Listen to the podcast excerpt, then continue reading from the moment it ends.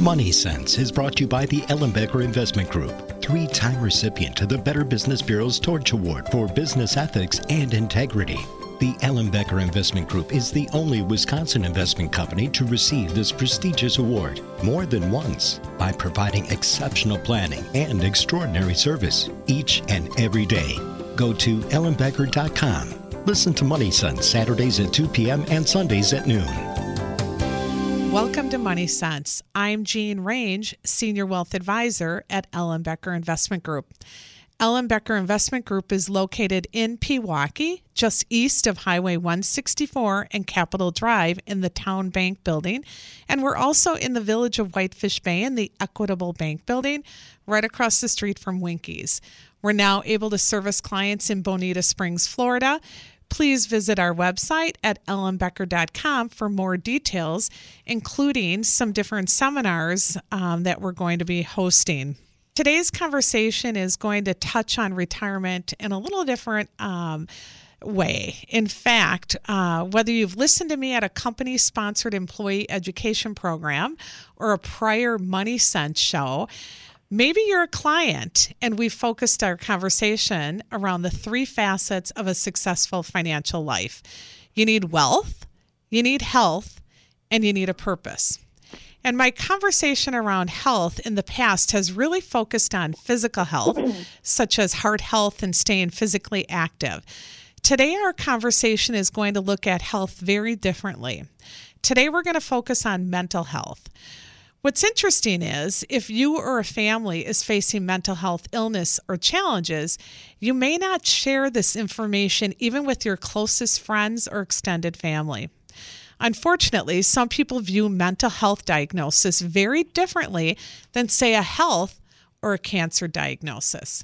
I often refer to mental health Ill- illness as the casseroleless disease. Think about it. If you or your family member was diagnosed with cancer, you wouldn't have to cook for an entire year because there'd be a coordinated effort by family and friends or your church to deliver meals to your front door. You just don't see this with mental health disease. And Isn't it interesting? So I think we're at a good point where I'd like to introduce our, our guest today, Dr. Aruna Tummala. So welcome to the program, Dr. Tummala. Thank you, Jean. Pleasure to be here. Thank you. And I, would like to open up the conversation um, learning a little bit more about your background. And I have your bio here, but I think it'd be great if you could share with our listeners today um, your history and what brought you to the point to open up your practice. Absolutely. So I am, my beginnings were very much in, in the uh, traditional psychiatry training. So I uh, went to medical school, finished my undergraduate medical education, and right from the beginning, I was very fascinated with how the mind works. So it wasn't a surprise when I chose to become a psychiatrist. And um, I finished my residency here at the medical college, went on to do um, fellowship in geriatric psychiatry, and uh, became both certified in both adult and geriatric psychiatry, and then started working for a local hospital here and all was fine. You know, um, you know the main hypothesis of mental illness is that let's say somebody is having depression or anxiety or even schizophrenia or bipolar disorder that there is a chemical imbalance that results in these symptoms manifesting that we think of as mental illness and to treat those symptoms we have these group of medications like antidepressants or antipsychotics and then we match those uh, medications to the diagnosis and then everything should be all fine. People should recover and go on to have um, uh, fulfilling lives. But in reality, that did not turn out in practice. Um, the more I was working, I began to realize that these medications they do help in the short term. Uh, in the short term, um, that there is no doubt about that. But um, when it came to long-term treatment and expectations about whether even recovery is something that we can expect uh, in someone struggling with depression or anxiety. These kind of questions were not really addressed uh, in my residency program um, or even after in practice.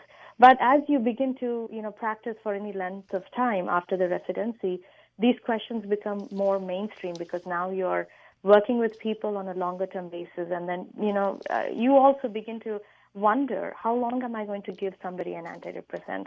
And what if they are very young in their lifetime? What if they, it's a 20 year old young woman who's been depressed and you start them on an antidepressant? In, in reality, how long should I recommend that this person take these medications? So I was grappling with some of these questions. Not much research was available. But then I came across this very interesting study in one of the uh, mainstream psychiatry journals, which talked about giving fish oil to a group of people that were at high risk for developing schizophrenia. And they gave the fish oil to half of those people for 12 weeks. The other half did not get any fish oil, they were just observed. And then they followed both of these groups for almost a year to see how many people in each group actually developed schizophrenia. And um, the mind blowing fact for me was that the people that got the fish oil, they had six times less risk in developing schizophrenia. And that kind of opened my mind to the idea that maybe we are missing a big, big mystery here. Uh, maybe there is more to mental health than just a chemical imbalance. Maybe our diet and lifestyle have a role to play into it. And so, you know, um, you know how it is with uh, internet research. You know, I, I started exploring this uh, this this question: Does mental health have anything to do with how we are living our lifestyle uh, today. And that led me to these two wonderful organizations. One of them is Academy of Integrative Health and Medicine, um, which is a medical organization that actually trains physicians after they've completed their uh, residency in the field of integrative and holistic medicine. And uh, the other organization is in Institute for Functional Medicine. That is a specialized kind of holistic medicine that really looks at um, the whole mind body system as one unit. Um, so I first completed my diploma with Academy of Integrative Health and Medicine. Then um, I went on to do my training in Ayurvedic medicine as well as in functional medicine. And as I began to um, get all this additional information, um, it really became clear to me that I needed to step out of the traditional mold and put the theory into practice. And that's what led me into opening uh, my clinic, uh, which is on um, 128th and National. Um, I've named it Trinergy Center for Integrative Psychiatry, and uh, we opened our doors in early 2016, and we've been open for about um, two years now. And so, if you'd like um, to yeah. reach Dr. Tummala, she can be reached at 262 955 6601. But I want to step back because as I was preparing for today's program, um, this goes way back to President Clinton, who introduced his healthcare initiative and reached out to Tipper Gore, the wife of the vice president, to oversee the mental health component. It was during that era that the blockbuster innovation drug was uh, well known, and that's Prozac. And you talk about, you know, there is not a one pill that is going to cure all. And then you're right. How long do you keep a, a particular individual on a drug to fight um, depression, anxiety, or various mental health challenges? Mm-hmm. That is right. So Prozac and you know they belong to this group of medications called um, SSRIs or serotonin reuptake inhibitors, and uh, and what I've now you know with the lens of uh, holistic and functional medicine, what I've come to realize is that the chemical imbalance is just the tip of the iceberg, and um, there could be serotonin abnormalities. But the question, the big question that nobody was asking was, why is this happening? So even if there is a chemical imbalance, why is that happening? And that is the question that I've begun to ask in, with every patient that I work with when they come with symptoms of whatever depression, anxiety, or schizophrenia or bipolar. My line of inquiry is that why is this individual at this time in their life, why are they experiencing the symptoms that they are? And when we ask those why questions, that's what takes us to the root cause of the problem which is really inflammation.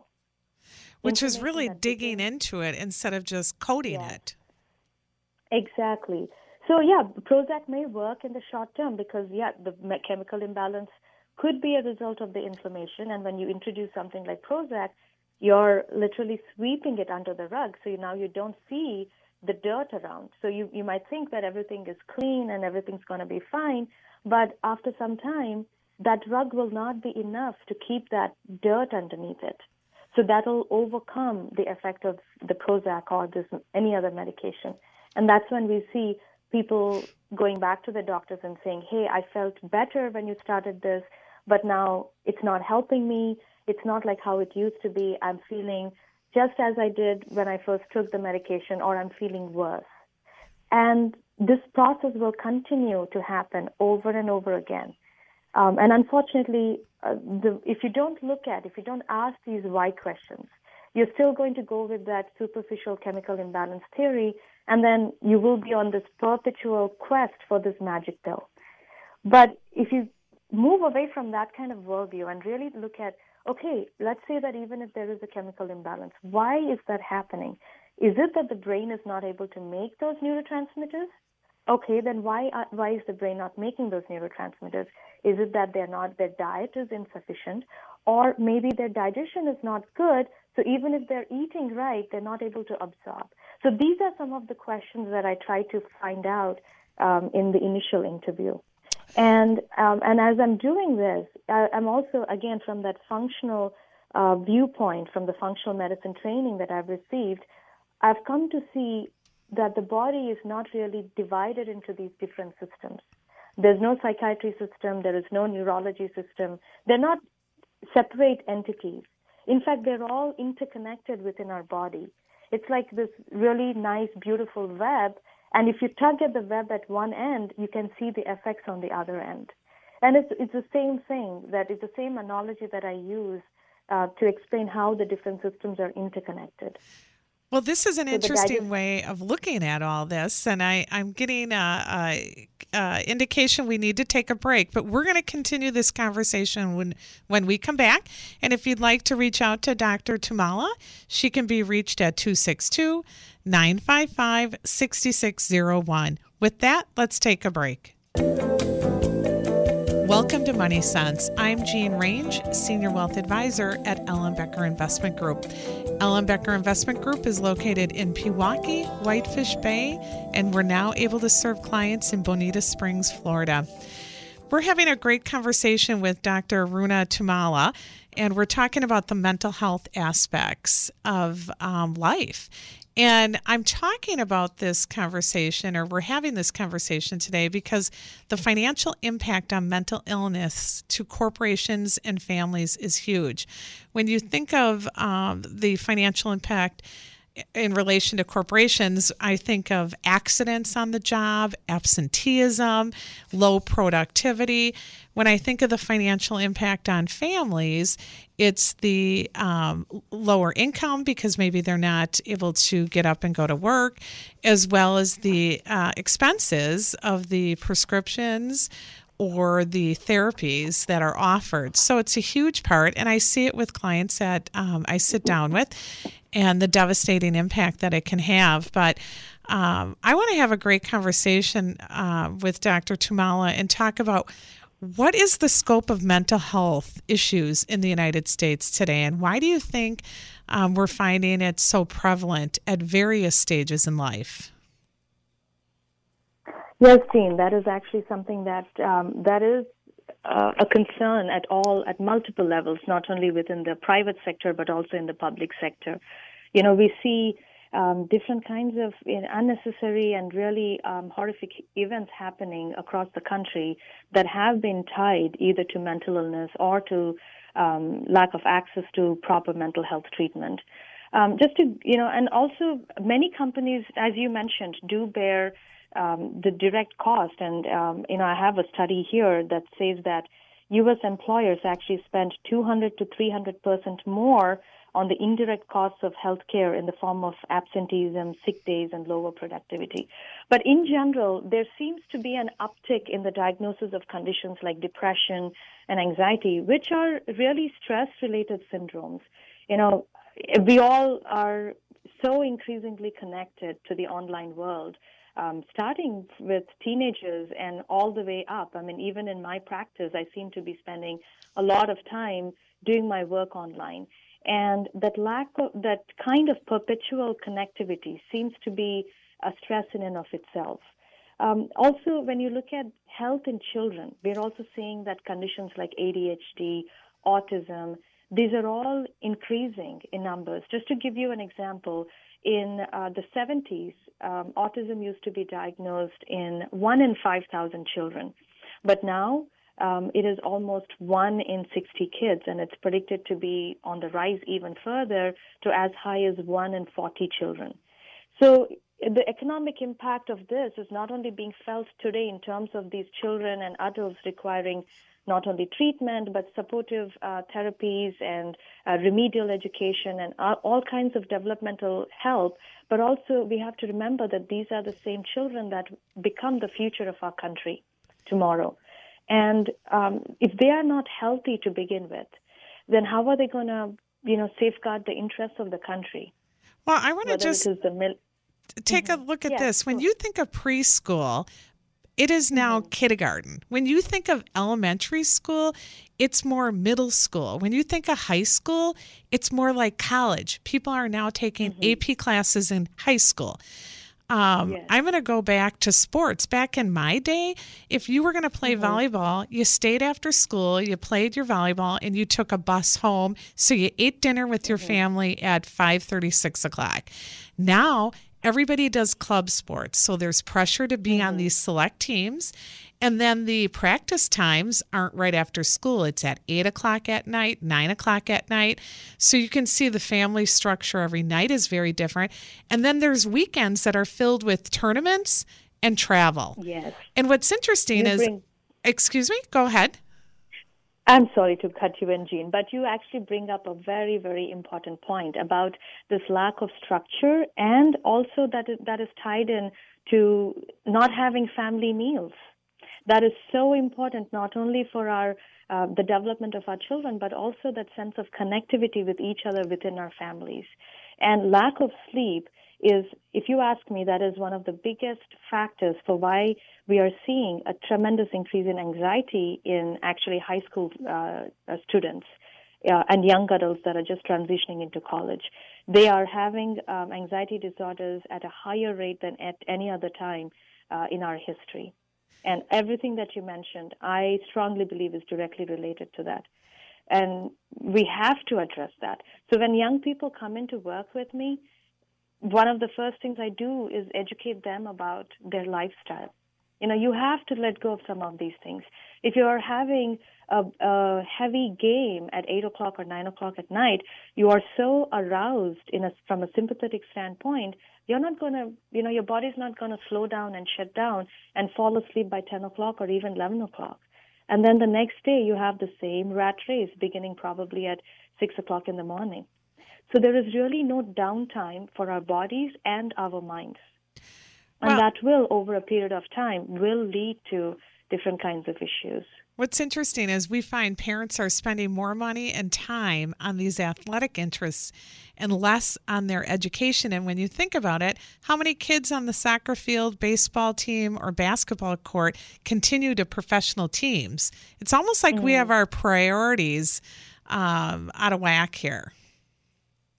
I couldn't agree more. I mean, really, for any anybody to be successful in life, you know, as you mentioned, health is very, very important. You know, we need financial security, but that cannot come at the expense of one's health. We see that whether it is a company CEO who is, you know, burning the midnight oil, but they do have high incidence of stress-related disorders like not only mental health but also heart disease and acid reflux. These are all problems that seems to get down their productivity. And we see that happening even in young children as well, young children and uh, teenagers and young adults. It, it, we really need to go back to the drawing board and, as you said, you know, get our priorities straight.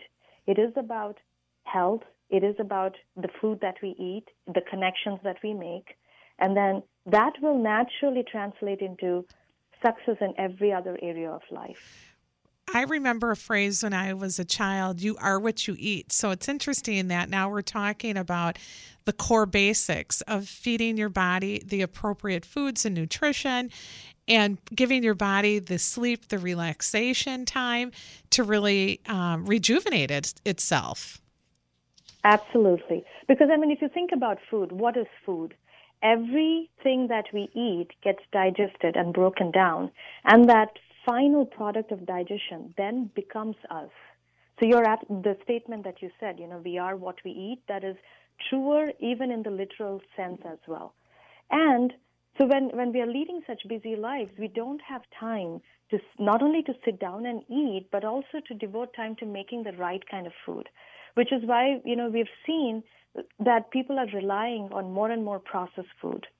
But, you know, the processed food is good every once in a while. But when that becomes our main staple, then that that's not feeding our cells the nutrients that we need.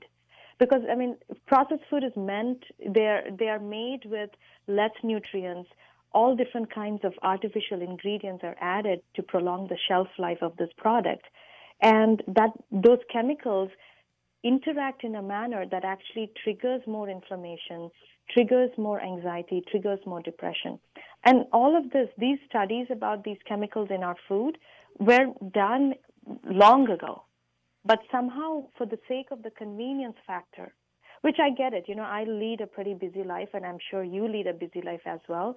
But I have to remind myself, you know, what is the goal of of all of this, um, you know, uh, of my career, of my um, the money that I'm making. If it's not going to feed me well, if it's not going to give me the rest and relaxation that I need, then to me, there's no point to it.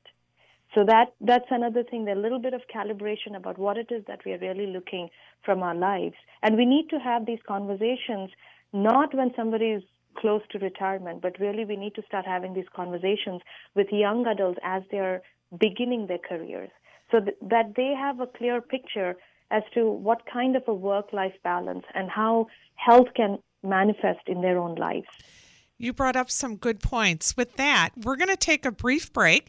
And when we come back, we're going to talk about some cases and what we see happening in our schools and our communities today. So, again, with that, let's take a break. If you'd like to reach out to Dr. Tummala, she can be reached at 262 955 6601. With that, let's take a break. Welcome back to Money Sense. I'm Jean Range, Senior Wealth Advisor at Ellenbecker Investment Group. Today, we've had a great conversation with Dr. Aruna Tummala talking about mental health issues. And I bring this conversation to the show because I see it with clients, young and old. Um, I see it with family members, um, with friends, and it's becoming more and more prevalent. And one thing I want to address um, and to continue our conversation on is dietary or food intake and how that impacts so much of our lives, including mental health is- issues uh, and challenges. And, you know, I think it's programs like this, as well as other programs, where the public is becoming more and more educated on this whole thing about diet. And I make reference to that because, boy, there are restaurants that are marketing farm to table uh, meals. People, I think, are reading labels a little bit uh, more often. In fact, I informed my sister if she looked at a particular sour cream label, there was one ingredient cream. If you bought the generic container of sour cream, there were probably 10 ingredients and I couldn't pronounce half of them. So um, it's just kind of interesting that you have to look at what you're putting into your body. I also want to make reference to schools um, we talked a little bit about all the terror and the shootings that are happening at these schools on a regular basis. There are schools that are realizing that and they are starting to do mindfulness and meditation as well as yoga. And this isn't just happening in the suburbs, this is happening in the city where they are trying to prevent. Um, things uh, happening at these schools. So I'm going to ask Dr. Tummala to respond to that and to continue that conversation around food and meditation. And then we're going to jump into some case studies. And I know you touched and made reference to retirement. And I do see my clients come in when they're ready for retirement. Um, sometimes they face some mental health challenges. So I'm going to throw this back to you, Dr. Tummala, just to expand about teens a little bit um, and be, being mindful about doing some yoga and meditation. Yes, um, Jean. So, um, you know, the way to think about mental illness is that it can happen at any time um, during a person's lifetime. So, at different um, uh, life stages, shall we say, we do have a certain risk for, say, depression or anxiety. And, you know, as we grow older, then that changes more into uh, memory issues, cognitive issues, and also with when we are faced with different life challenges, even retirement. You know, when you have a very full life with work and other obligations, and all of a sudden a major chunk of what you do uh, during the daytime is not there, that can give rise to some adjustment-like issues as well. So, it, it, at different lifetimes, we do have um, uh, the risk for these conditions, but at the same time it is really about how we can prepare ourselves. And, and when we are, when we eat the right food and we take um, uh, time to practice Uh, meditation or regular exercise, these can be mitigating factors. There is no question about that. In fact, in my practice, what I find is that many of the patients are eating the wrong kinds of food. So, right off the bat, one of the first things that I do is recommend a blood panel to look at different vitamin deficiencies. And also, based on the interview, sometimes I'm able to figure out what kinds of foods are actually contributing to inflammation within their system. Um, one in, in teenagers especially, let me give you a little bit of an example here.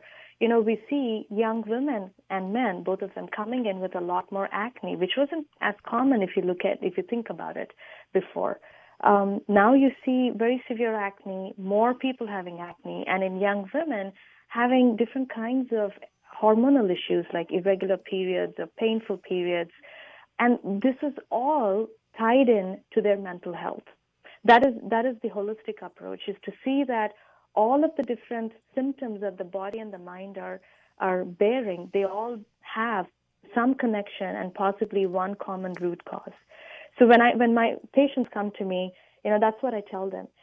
I'm not just interested in treating your anxiety or your depression. It is also about making sure that your acne goes away your heartburn goes away um, that your digestion is healthier that your periods are regular or that they're not painful anymore. So these are all the things that you know that I've learned to do from this holistic um, uh, lens um, of of looking at even mental illness as well. And the same thing applies as we grow older. And let's say somebody transitioning through retirement or in their later years are beginning to develop cognitive symptoms or having some symptoms of anxiety or depression.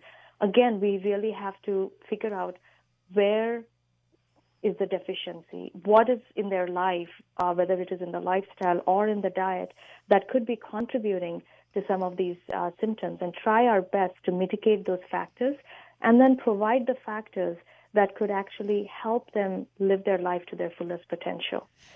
Um, so one way that we would do that would be to, you know, um, to teach things like meditation, even regulating your breathing and paying attention to how you breathe at different times of the day increases your awareness that maybe you're you were breathing at a very superficial shallow level and taking those deep breaths immediately balances our nervous system in a manner that re- that can help us um, our mental health as well so um, and um, does that seem to answer your question, Jean? It does. And I want to talk a little bit, um, one more question in regard to the dietary uh, mm-hmm contribution to mental health Ill- illness.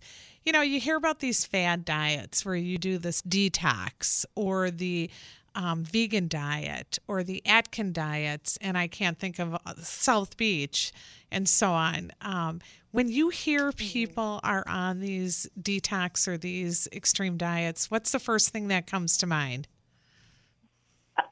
that they're probably that it's not really for them because I'll tell you what, um, we, for the last 50 years, I think we were given the wrong information that um, fats and carbohydrates are not good for us. And so when you look at whether it is South Beach or Atkins or any of these diets, they're all high in protein, but they lack the necessary amount of fat.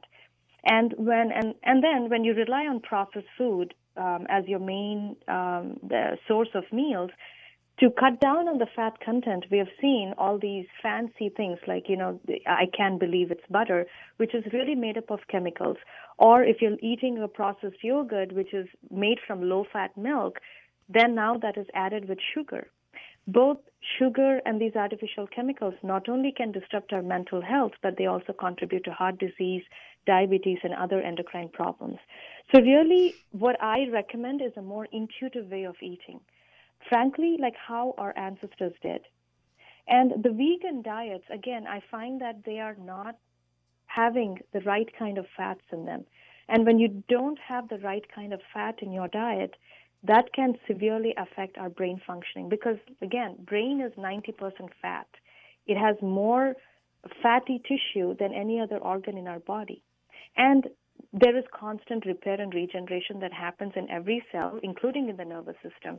And for this repair and regeneration, we need new raw materials, which we normally get through our food.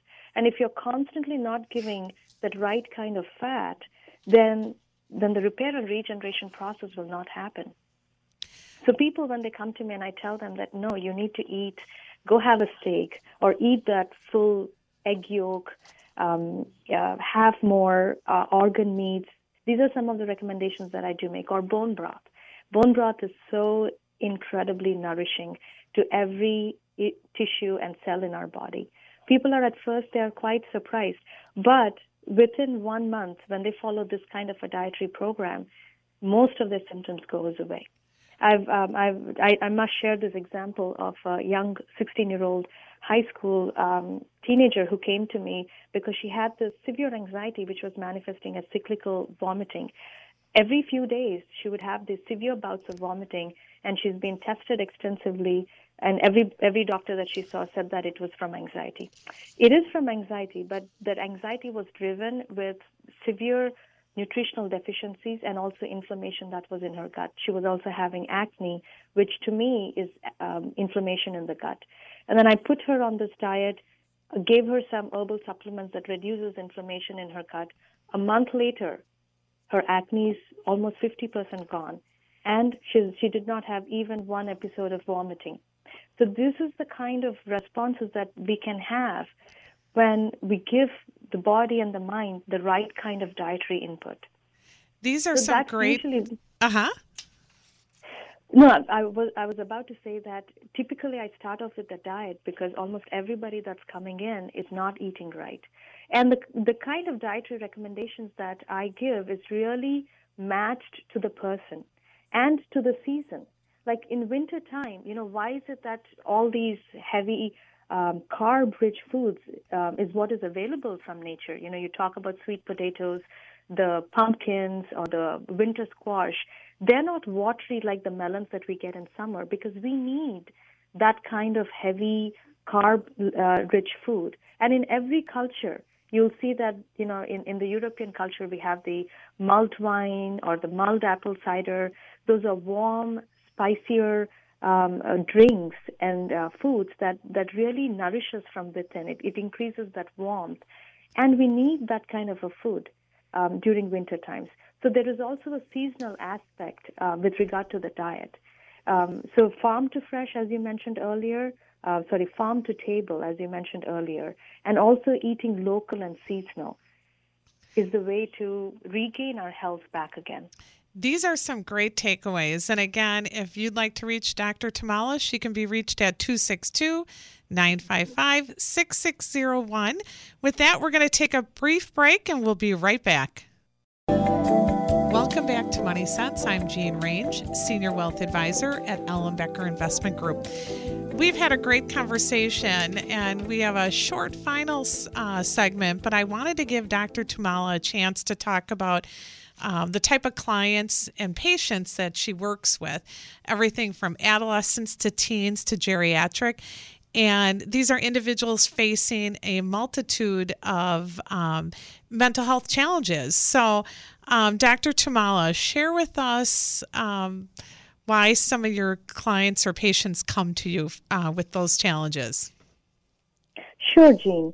Um, so, you know, as you mentioned earlier, people are becoming more aware about the connection between food and lifestyle and our overall health, not only mental health. So I, I am definitely seeing that awareness seeping in in our communities, and that is typically one of the first reasons why people are uh, choosing somebody like me um, who has a background in psychiatry as well as in integrative and holistic medicine. And um, truth be told, when I started this, um, I was embarking on something rather new.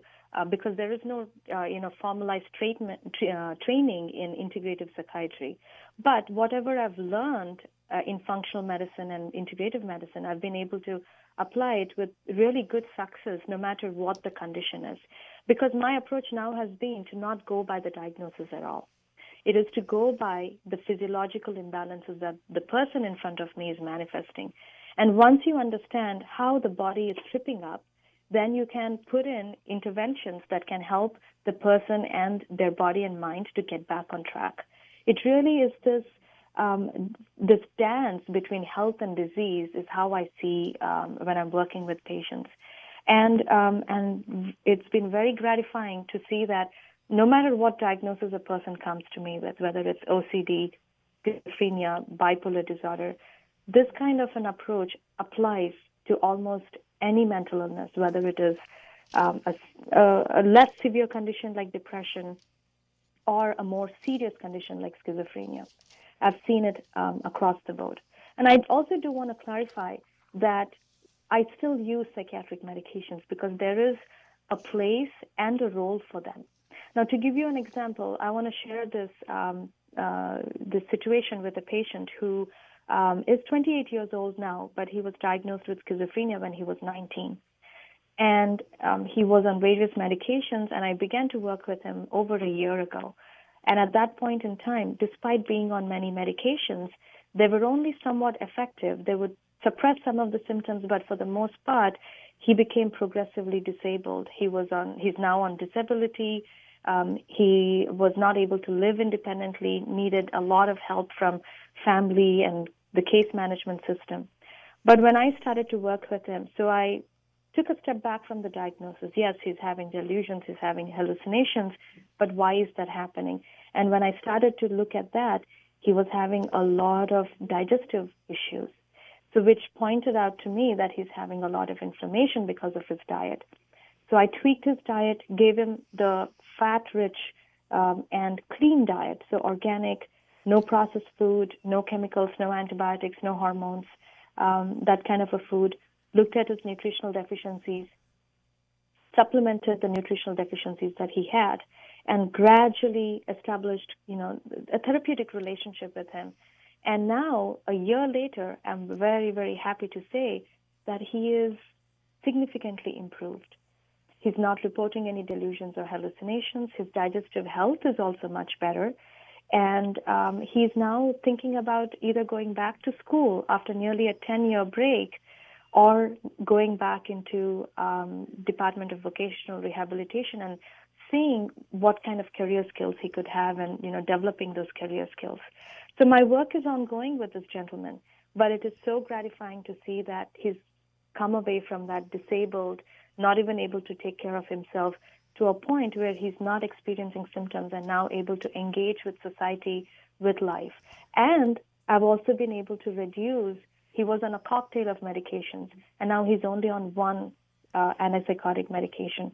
And it is necessary to recognize that we as physicians need to minimize the number of medications because, for all their benefit, they also carry many, many side effects.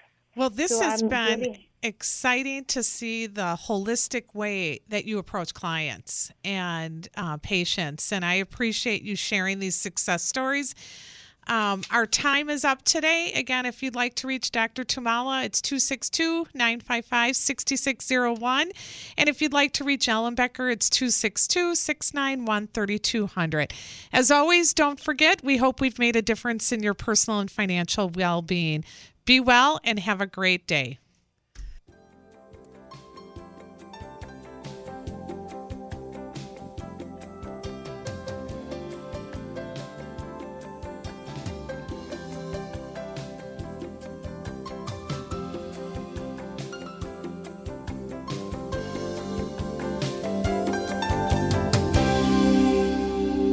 Your EIG Wealth Advisor can help you control risk, make sure your estate plan is in order, and help you understand your financial plan during retirement. But we can't control one of the largest drains on your portfolio during retirement. That's your health. For that, we'd like to share expert cooking tips and health wisdom from a local expert, Chef Michael Feker. So stay tuned. Hello, my Feckeroodies, and welcome to Food Sense where we talk about food and we make, or at least I try to make some sense of the details of the ingredients that are placed on your plate or the ingredients that you deal with day to day. One of the important things that I wanted to share with you today is when you design a dish or a menu for yourself at home, I want you to keep it as simple as possible. Why? Because from now on, I really want you to pay attention to the techniques involved in cooking and creating textures and flavors that you really think about. You can do that by searing things properly, by caramelizing ingredients properly, but you do not need to overwhelm your dish and your menu with tons of ingredients. This is a very simple recipe I'm going to share with you, my friends it asks for a beef tenderloin, but the beauty of this recipe is it would be phenomenal with a breast of chicken. It would be magnificent with a pork chop. It would be great with a piece of salmon or cod, for example, because it gives itself to any protein that you serve it with. It is a classic sauce and it's a brandy peppercorn sauce. I learned this sauce when I was just starting uh, culinary school, and one of the reasons they taught me this sauce right at the beginning was it was such a simple sauce. So you will see it's going to be very easy to prepare, and the ingredients are minimal. I'm going to go through this recipe for you and with you as if we are using a beef tenderloin. Again, the main actor in this recipe is a beef tenderloin. You can change the main actor. The script doesn't have to change. The recipe doesn't have to change. You're just changing a main actor. The supporting cast can remain the same. I'm going to call it a beef tenderloin with brandy peppercorn sauce. You have a dash of cream in there as an emulsifier. An emulsifier is something that takes water and acidity, for example, or wine or anything else and binds them together. We use it in Caesar dressing. What do we do? We use egg yolk. That's an emulsifier. In this case, cream is going to act as a conduit of for flavors. You have the brandy, you have the peppercorn, you have the reduction of the beef juices in the pan. They're all dating. You add the cream, the marriage happens. They sign the papers. From that moment on, everything is 50 50. You with me? So let's go through the recipe. For the ingredients, we need four six to eight ounce beef tenderloin. The butcher cuts these usually for you, and it's very easy to uh, prepare, and you go with it. You try to get the thickest ones possible because you're going to have a lot more cooking control over it. We're going to have about half a cup of whipping cream. We have quarter cup of chopped shallots. If you do not have shallots, at home, do not worry. The shallot police will not arrest you. You can use onions if you wish. You want something from the allium family. And if you're going to use onions, I would chop up a clove of garlic in there also. It's going to give you that shallot flavor that you're searching for. We're going to have about a cup and a half of beef stock or beef broth. Either one will work. Five tablespoons of cognac or brandy, brandy preferred, of course. Two tablespoons of drained green peppercorns in brine. You do not have this, you can use black peppercorns that is usually in your pantry. And some butter. I'm going to rush you through the pre- pre- preparation. We're going to take the beef stock and we're going to let it reduce. Meanwhile, in a large skillet, we're going to sear the steaks really hot, four minutes per side for a beautiful medium rare. You add the chopped shallots to that same pan. You bring in the beef stock, the brandy, everything goes in there and cooks together. I cannot make it any simpler than this. So now, Try this recipe, and if you don't have it, go online at ellenbecker.com, download it because I've already sent it out via email and enjoy it. And if you have any questions, send it to me. Drew Lawn, my friends, and I'll talk to you next week. If you would like more of Chef Becker's recipes and food tips, go to ellenbecker.com and click under the resource tab.